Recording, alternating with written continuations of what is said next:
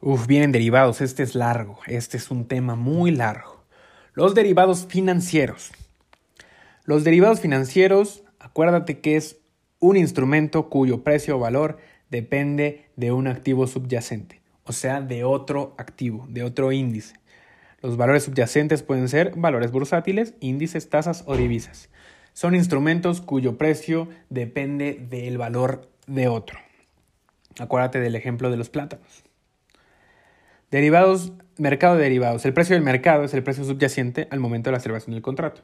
El precio en el que está el valor subyacente en el momento de celebrar el contrato. Un mercado de spot es el precio o compra del momento de la liquidación, ya cuando se acaba de cerrar el, el contrato. Y la liquidación al vencimiento es la entrega del activo subyacente y su contraprestación el día hábil que termine el contrato. El precio del mercado es el precio en el que el subyacente está al momento de la compra. El mercado spot es al momento de la liquidación y la liquidación al vencimiento es la entrega del activo subyacente y su presentación el día hábil cuando termina el contrato. Los contratos negociados en el MEXDER son divisas, índices y valores bursátiles. Las divisas son el dólar americano y los euros, índices es el IPC y el T28, y los valores bursátiles son acciones y canastas de acciones. En los derivados hay dos tipos de mercados, acuérdate.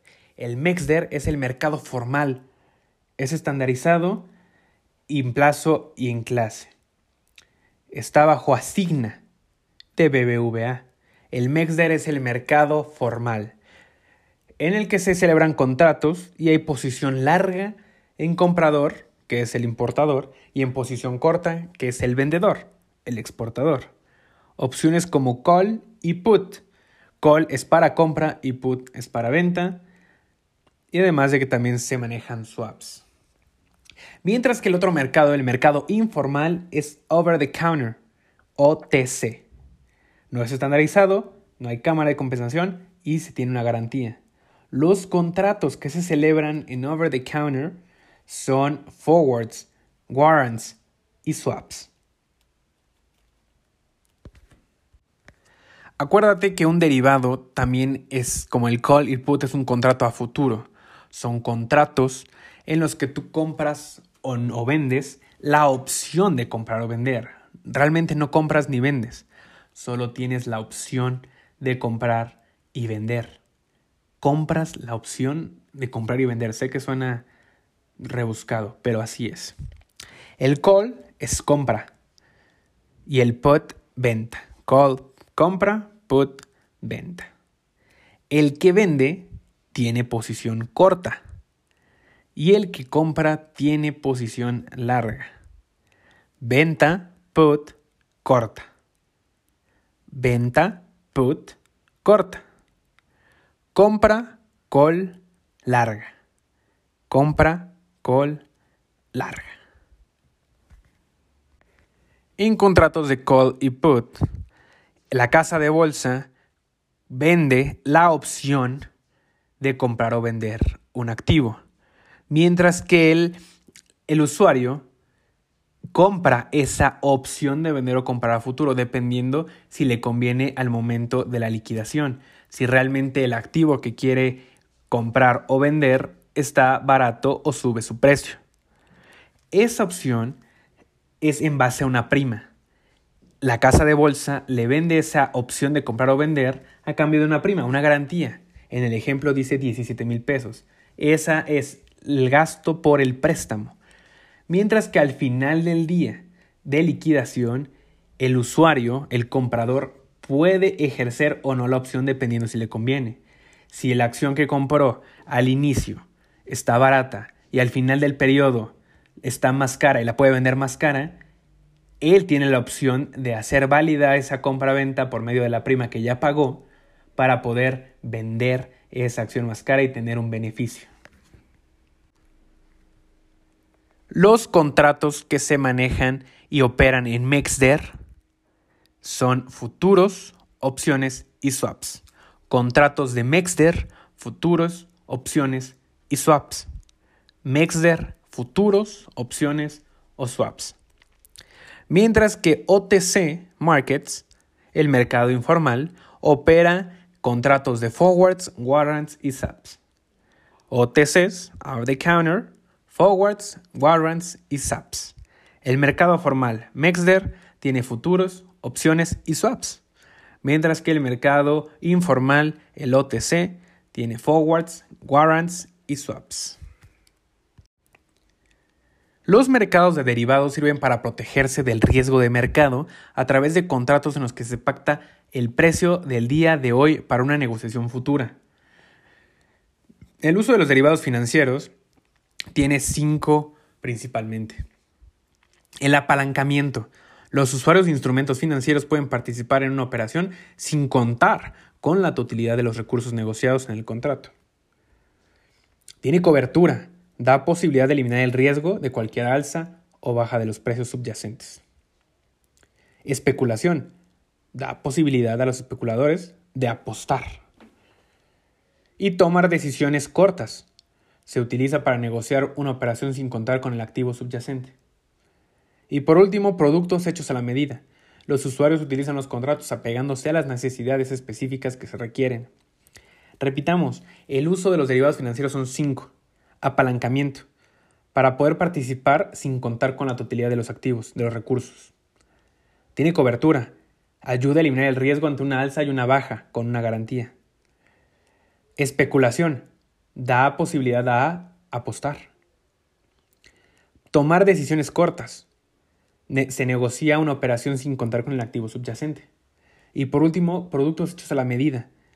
Los usuarios utilizan contratos apegándose a las necesidades que ellos mismos requieran. Ahora hablemos de Asigna. Asigna es un fideicomiso conformado por cuatro instituciones financieras y es administrado por BBVA. Asigna es un fideicomiso conformado por cuatro instituciones financieras administrado por BBVA. Lo que hace es que registra, compensa y liquida. Registra todos los contratos que operan en Mexder, siendo la contraparte, es decir, si venden, asigna compra. Si compran, asigna vende. Esto garantiza el cumplimiento de los contratos que operan en el mercado formal. Como participantes en el MEXDER, tenemos a los socios liquidadores, que son miembros de Asigna. Son BBVA, Santander, Scotian y GBM, como la app. BBVA, Santander, Scotian y GBM. Mientras que el socio operador es HSBC, Banorte y las casas de bolsa. Hay dos partes en el mercado de Mexder. Los socios liquidadores que son Asigna, que son BBVA, Santander, GBM y Scotiabank, mientras que los socios operadores son HSBC, Banorte y casas de bolsa. El MEXDER es el mercado mexicano de derivados y tiene por objeto proveer las instalaciones y el sistema operativo. Es el socio operador. Los miembros de MEXDER solamente tienen el objeto de proveer las, instalaciones y el sistema operativo. Son socios operadores. Es el, el mercado mexicano de derivados. Tienen objeto de proveer las instalaciones y sistema operativo, socios operadores. Mientras que asigna es el fideicomiso encargado de registrar y compensar y liquidar contratos y sus garantías en el MEXDER. Como les mencioné, es administrado por BBVA y es el socio liquidador. Tiene como compromiso registrar, compensar y liquidar esos contratos. En el MEXDER, en el socio operador, por posición corta realiza operaciones de la misma institución y por terceros realiza a clientes.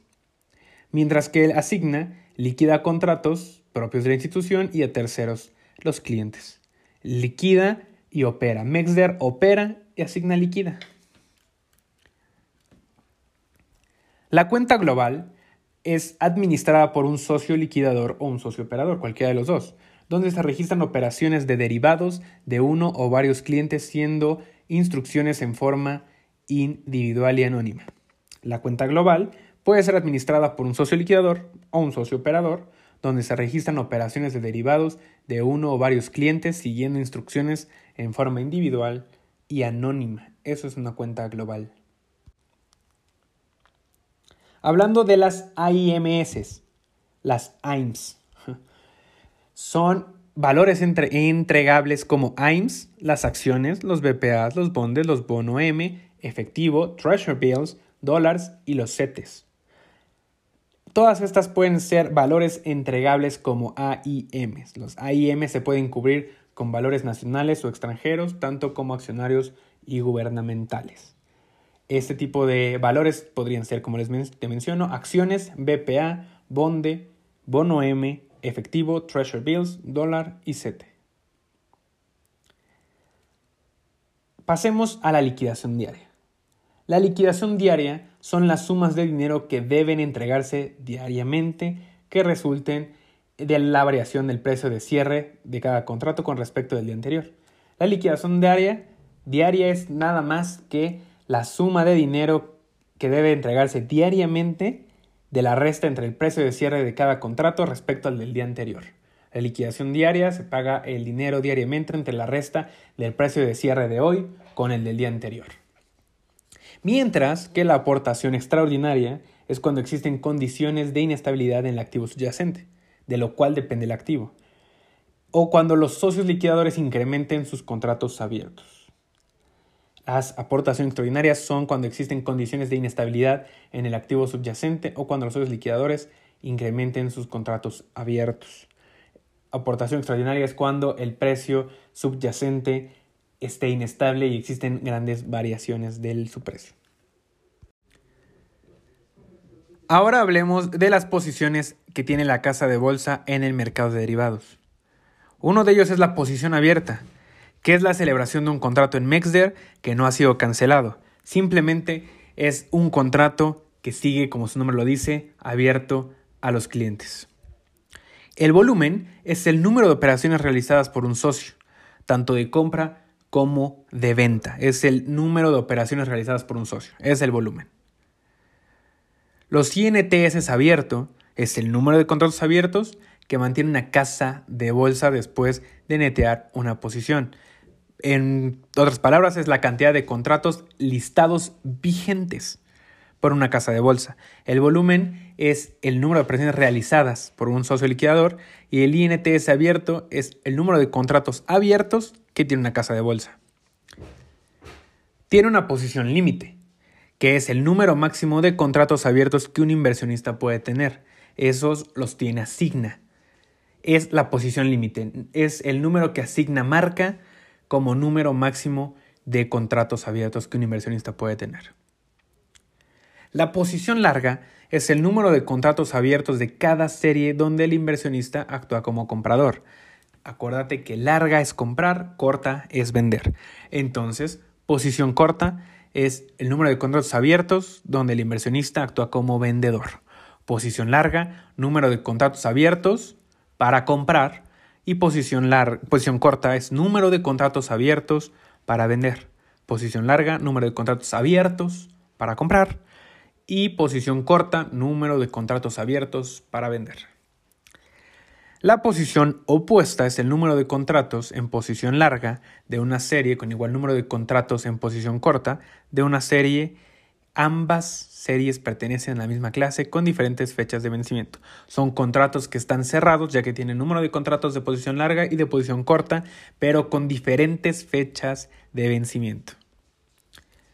Y por último pasemos a la posición base. La base es la unidad o pérdida o valor intrínseco de un contrato futuro diferencia entre el precio al contado del contrato y el precio futuro. La base, si tienes ganancia, la base se fortalece. La base, en otras palabras, es diferencia entre el precio al contado del contrato y el precio futuro. Ahora hablemos de la función de la administración de riesgos. Un administrador de riesgos tiene que asegurarse que un inversionista o institución no sufra pérdidas económicas inaceptables que no ocurran tantos riesgos. Como su nombre lo dice, administra el riesgo, asegura que el inversionista o institución no sufra pérdidas económicas. El BIMEX mide la volatilidad esperada para el mercado mexicano accionario a corto plazo. El BIMEX se encarga de medir la volatilidad esperada para el mercado mexicano accionario. BIMEX, volatilidad, del mercado mexicano accionario a corto plazo, BIMEX. La liquidación de contratos, al finalizar su contrato del vencimiento de liquidar, hay dos formas en las que se puede liquidar ese contrato para el comprador, siendo en especie o en efectivo o diferenciales. En especie, obviamente es físico, se necesita una entrega física de algo, ya sean acciones, euros, dólares o bonos. Mientras que del lado de los efectivos o diferenciales, no se requiere una entrega física y puede ser por medios de UDIs, del índice de precios de cotización de IPC y de TIE 28. Esas dos formas son las formas de liquidar contratos por especie, donde se requiere dar entregas físicas como acciones, euros, dólares o bonos, mientras que en efectivo o diferenciales que no se requiere entregas físicas y puede ser por medio de TIES 28, UDIs o IPCs. Ahora veamos las características generales de los contratos de futuro. Tienen características los contratos a futuro. Vamos a ver ellas. Una de ellas es el tamaño de cada contrato. Para el IPC, que son los índices, tiene 10 pesos por punto. El IP del tamaño de un IPC es 10 pesos por punto. El tamaño de acciones y tracks es 100. Acciones y tracks, su tamaño es de 100. Los bonos M, que son del Banco de México, tienen un tamaño de 1000. Bonos M de Banco de México tienen un tamaño de 1000. En la zona de divisas, tanto del dólar como el euro, tiene un tamaño de 10.000 dólar y euro un tamaño de 10.000, al igual que los CETES, que también tienen un tamaño de 10.000. Y hablando de las tasas del TIE, tiene un tamaño de 100 mil pesos. TIE, 100 mil pesos. El periodo de esos contratos son de los índices del IPC es trimestral al igual que el de las acciones. IPC los índices es trimestral, acciones trimestral, bonos, bono M y CETES es trimestral o mensual. Los bonos son trimestral y los CETES mensual o trimestral. Las divisas puede ser diario, mensual o trimestral. Divisas, euros y dólares, diario, mensual o trimestral y las tasas como el TIE es únicamente mensual. El periodo de contrato de los índices es trimestral, de las acciones trimestral, de los bonos M es trimestral, de los CETES es mensual o trimestral, de las divisas puede ser diario, mensual o trimestral, y las tasas como el TIE son mensual. Y por último, hablando de las características generales, tenemos las pujas. En los índices del IPC, la puja es de 5 puntos. Las acciones es puja es de un peso. Las de los bonos, como los CETES, es de un punto base. La de las divisas es de una puja de un peso. Y de las tasas como el TIE es un punto base. Te lo repito. Las pujas, el índice es de 5 puntos. En acciones es de un peso.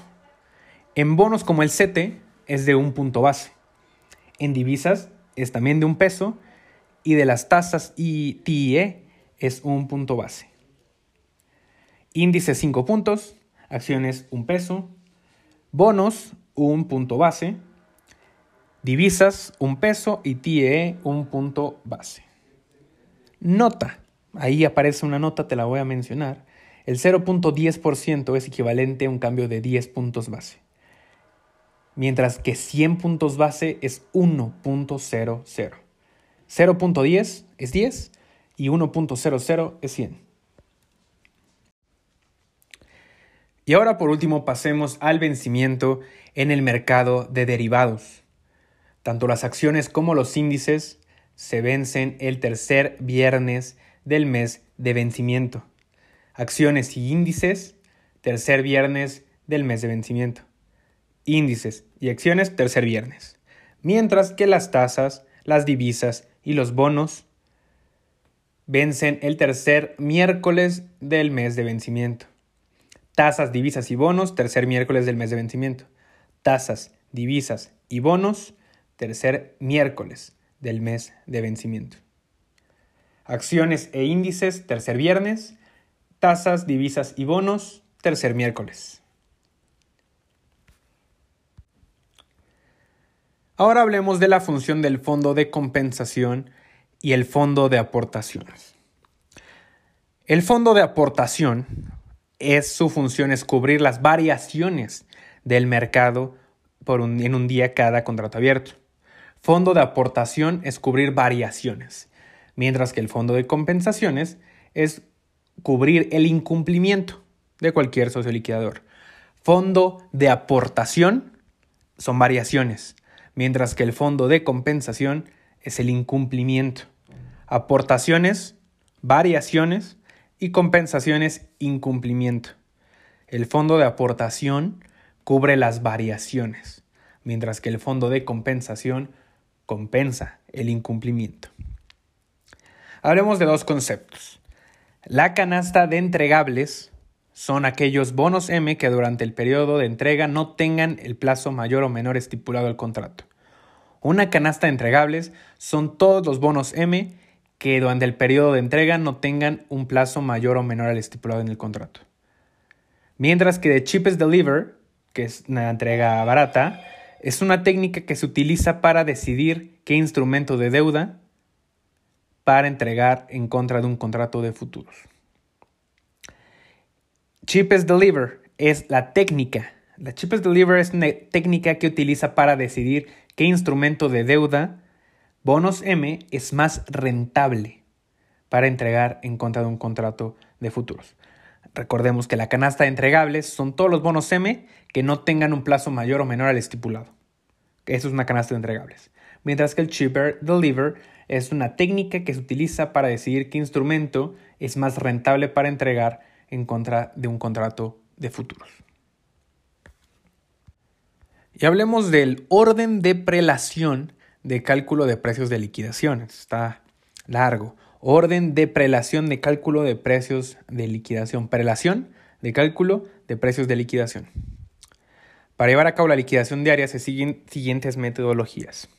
El cálculo del precio de liquidación diaria será el que resultará durante los últimos 5 minutos. El precio de liquidación será el que resulta de los últimos 5 minutos. Si no se concentraron operaciones durante los 5 minutos, será el precio promedio ponderado. Si este no se lleva a cabo, el precio de liquidación diaria será el precio de futuro pactado en la última operación celebrada. En remate.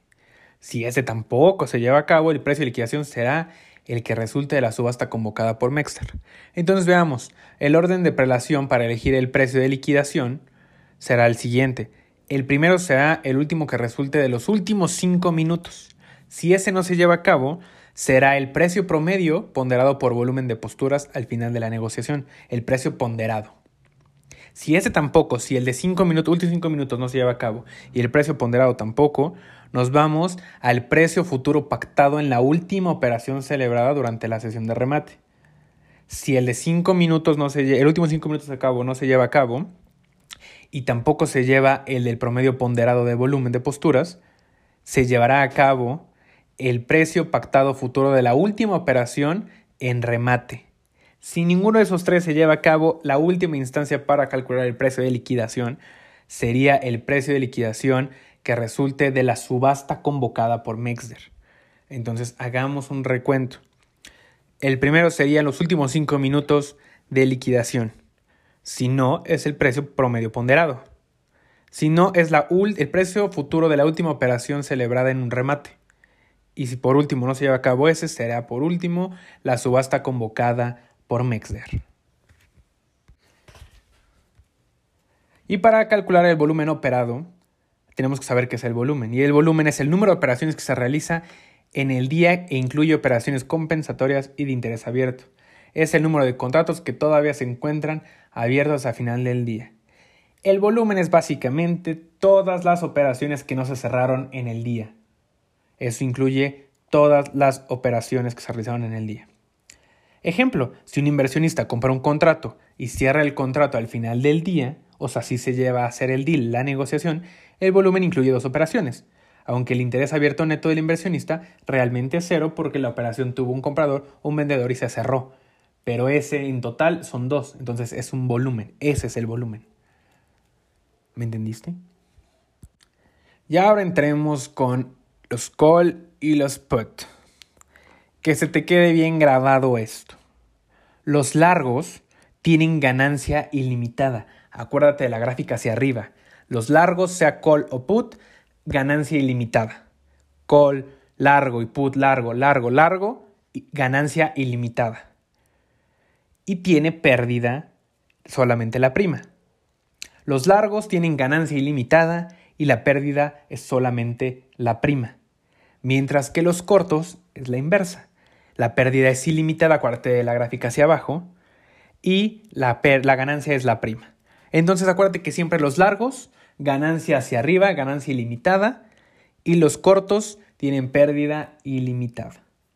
Te lo voy a repetir una vez más. Largos, ganancia ilimitada y pérdida prima. Largos, ganancia ilimitada y pérdida prima.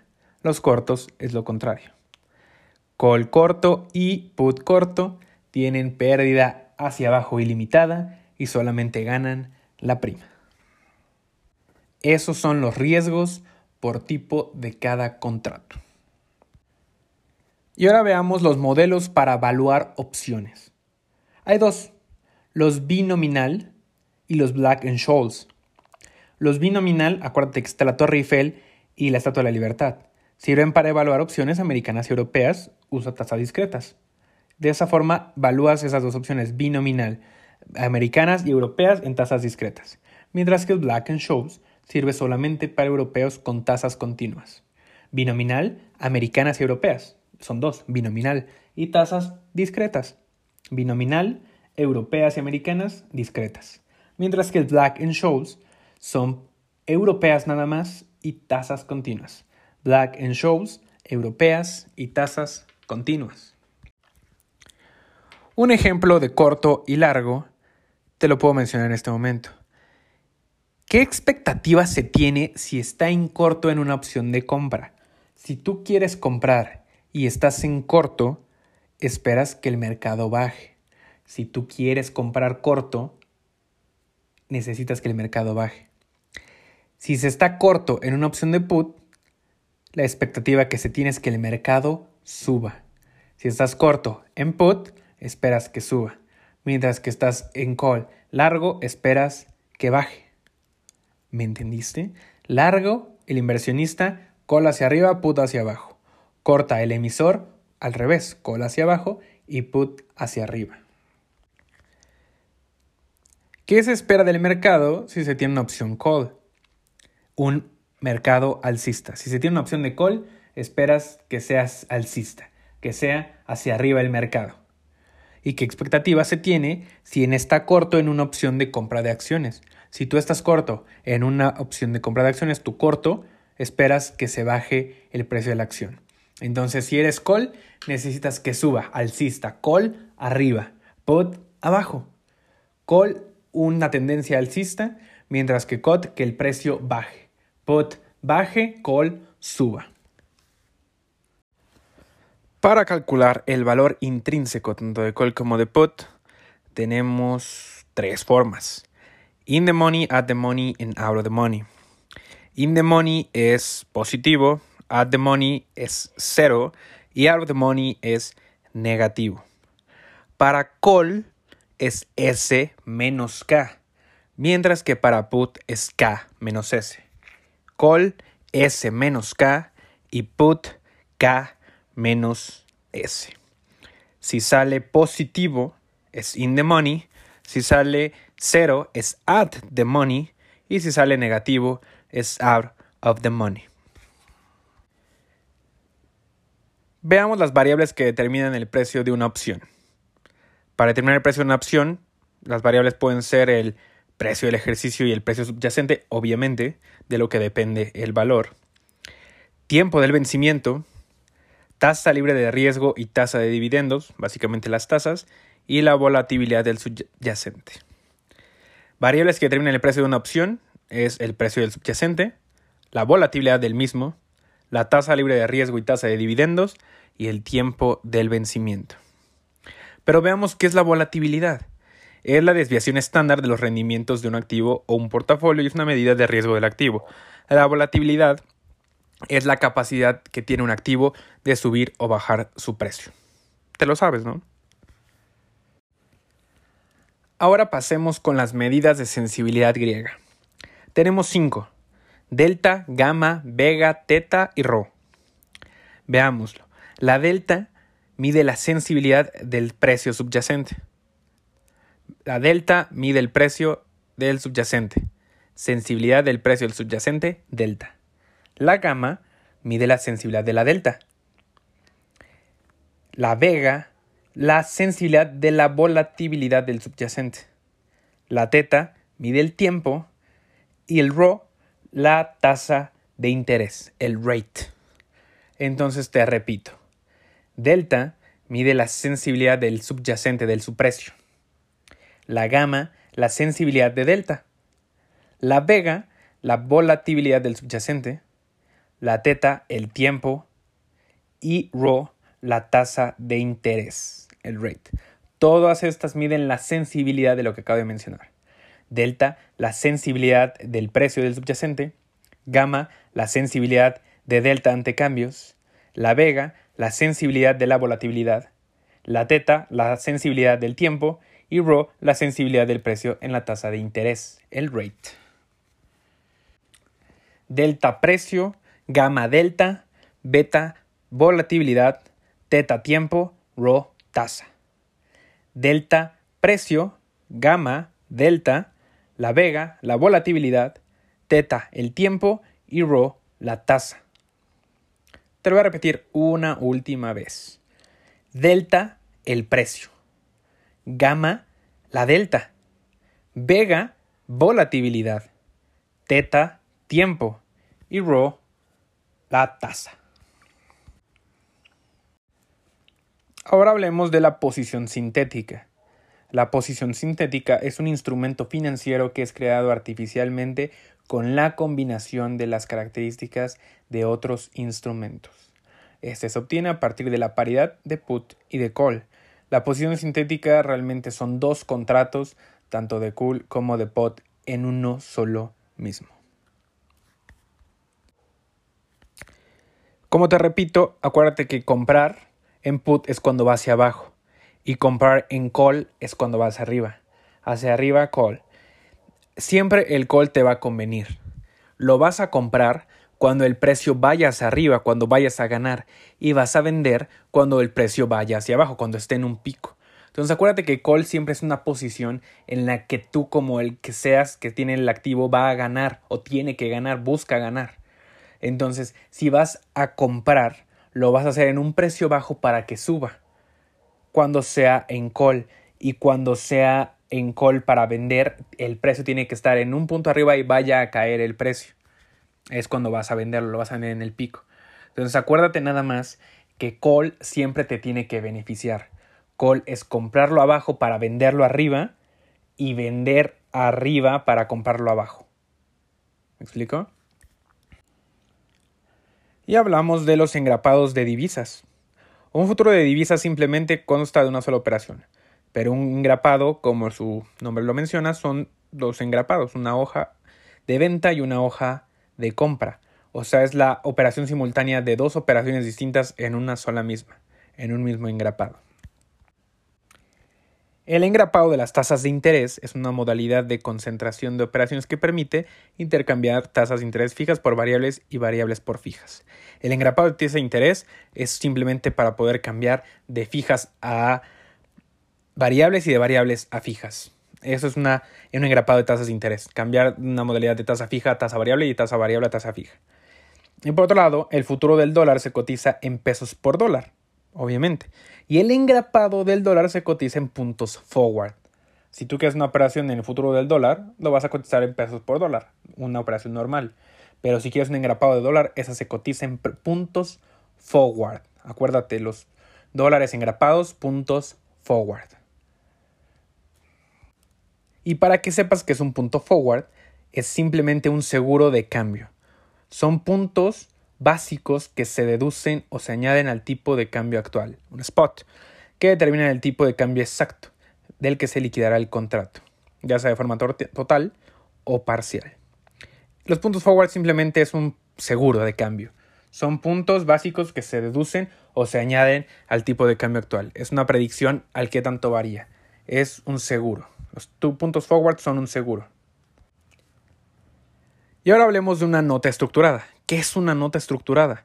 Son instrumentos financieros emitidos por un intermediario como una alternativa de inversión, donde se puede llegar a obtener rendimientos superiores a los del mercado de renta fija. Los elementos que integran son deuda y estrategias de inversión. Una nota estructurada es un instrumento emitido por un intermediario como alternativa de inversión, donde se puede obtener rendimientos mayores a los del mercado. Tiene dos elementos, la deuda y estrategias de inversión. Nota estructurada es emitido por el intermediario como alternativa de inversión, en donde se puede obtener mayores beneficios y se compone por deuda y estrategia de inversión. Acuérdate, deuda y estrategia de inversión en una nota estructurada. Y ahora, ¿qué es un fondo con capital garantizado? Un fondo con capital garantizado es, tipo de, es un tipo de fondo que ofrece al inversionista la posibilidad de recuperar el capital de sus inversiones al 100% más un rendimiento adicional, siempre y cuando se mantenga esta hasta su vencimiento. Para que me entiendas, un fondo con capital garantizado no es más que otra cosa que una garantía para el inversionista de obtener el rendimiento del 100% más algo más, con la única condición de que se mantenga hasta su vencimiento, de que no retire su, su inversión antes, sino que se mantenga hasta el momento en el que cumpla el vencimiento, él tendrá garantizado el 100% de su inversión más un rendimiento adicional. Es un fondo con capital garantizado. Hablemos del Founding Value Adjustment, que es los FBA. FBA es un ajuste en el precio de un contrato que se refleja el coste del financiamiento en los precios de los instrumentos. El FBA es un ajuste en el valor. Se refleja en el coste del financiamiento de los productos de los instrumentos. Ajuste en el precio del contrato en el financiamiento mientras que el Credit Value Adjustment, el CBA, es de crédito, ajuste en el precio de un contrato por crédito. Entonces acuérdate que Founding, FBA es financiamiento y Credit Value Adjustment es crédito. Son ajustes en el coste del financiamiento y del crédito. Y ya hablemos del riesgo financiero. Puede entenderse como la posibilidad del que el rendimiento esperado de una inversión no se materialice o como la potencial pérdida ante un evento inesperado, Obviamente al entrar al mercado de valores hay un riesgo y ese es el riesgo financiero. Hay seis grados de niveles de riesgo. No existe inversión sin riesgo. Hay a mayor rendimiento, mayor riesgo. Mientras más grande tu apuesta, más grande será el riesgo de perder ese dinero. El riesgo se puede reducir pero no desaparecer. Siempre va a existir riesgo en el mercado de valores. La, diversificación disminuye el riesgo. La tolerancia al riesgo depende de cada inversionista. Cada inversionista define qué tanto riesgo quiere asumir y qué tanto quiere apostar. Y por último, el asesoramiento profesional conduce a mejores tomas de decisiones. Entonces, recuerda que no existe riesgo sin inversión. A mayor rendimiento, mayor riesgo. El riesgo se puede reducir, pero jamás se puede desaparecer. La diversificación disminuye el riesgo. La tolerancia al riesgo depende de cada quien y el asesoramiento profesional obviamente conduce a tomar mejores decisiones. Y de riesgo hay dos tipos, el riesgo cuantificable y los no cuantificables. Los cuantificables son aquellos que se pueden medir sus pérdidas potenciales en cuanto a números, y las no cuantificables son aquellos que no pueden medir sus pérdidas potenciales. Está fácil, no cuantificables se pueden medir sus pérdidas potenciales, los no cuantificables pues no se pueden medir. Y ya hablando de riesgos, hay ocho tipos de riesgo. Apréndetelos bien. Riesgo del mercado. Movimientos en los precios o tasas de los activos subyacentes. Es el precio del mercado, el precio del valor del activo subyacente. El riesgo de crédito. Cuando un deudor incumple con su obligación de pago. Aquí depende del crédito. El riesgo del crédito es cuando el deudor inculpe ese, ese crédito. Riesgo de liquidez cuando no hay efectivo. Riesgo legal. Es probable que haya intervención en autoridades judiciales. Riesgo operacional. Es la pérdida potencial por fallas o deficiencias de procedimientos del sistema de información, tanto humano como tecnológico. El riesgo corporativo. Que una empresa incumpla con sus pagos de capital e intereses. Riesgo soberano. Se presenta cuando un país incumpla con sus pagos de capital, generalmente en moneda extranjera. Y por último, riesgo sistémico. Es la quiebra de instituciones importantes que pueda provocar quiebras en cadena, una crisis, una, un crack. Entonces lo repito, está facilísimo. Riesgo de mercado, pues obviamente el riesgo que existe en el precio de un subyacente. El riesgo de crédito cuando un deudor incumple con ese crédito. Riesgo de liquidez, pues no hay dinero. Riesgo legal, cuando puede intervenir alguna autoridad de ley. Riesgo operacional cuando hay una falla en la operación tanto humano como tecnológico. Un riesgo corporativo cuando la empresa es la que incumple con sus pagos de capital e interés. Riesgo soberano es cuando un país incumple con sus obligaciones con otros países de deuda. Y el riesgo sistémico es cuando falla el sistema completo, un crack. Y aquí estamos viendo la escala de calificación para el riesgo. Obviamente acuérdate que tienes que aprenderte bien esta gráfica, pero está fácil en general. Normalmente los AAA son hasta arriba, luego va bajando a 1, a 2, a 3, los B, los B y los B. El grado de inversión utilizado para describir a emisores y emisores con niveles elevados de solvencia crediticia es a partir de B hacia arriba, del naranja, verde, azul y azul marino. Estos son en diferentes zonas, en Moody's, SIP, en Fitch y en HR. Normalmente las clasificaciones de amarillo a verde, azul y morado son muy buenas. digo que son las B, 3B, HRB y obviamente todas las As. Ese es un grado de inversión muy bueno. Y un grado especulativo es cuando es abajo de ese nivel, que son los BA1, los BB, los que no son más de dos Bs hacia abajo. Acuérdate de ver la tabla. Y pues hablemos tantito de conceptos estadísticos. Tenemos conceptos que ya viste con el profe. Tenemos la varianza. Es una medida fundamental para cuantificar el riesgo de un activo. La varianza es la medida fundamental para cuantificar el riesgo de un activo. Mide cuánto riesgo hay en un activo, la varianza. La desviación estándar es la raíz cuadrada de la varianza. El rendimiento es el cambio de valor al que registras un activo con respecto a su valor inicial. El rendimiento es el valor de activo con respecto a su valor inicial, qué tanto subió o bajó. Y el coeficiente de correlación es la relación entre dos variables de una distribución bidimensional. El coeficiente de correlación es la relación entre dos variables de una distribución bidimensional. Varianza es la unidad básica para cuantificar el riesgo de un activo. La desviación estándar es la raíz cuadrada de la varianza. El rendimiento es el cambio del precio inicial al final. Y el coeficiente de correlación es la relación entre dos variables de una distribución bidimensional. La duración.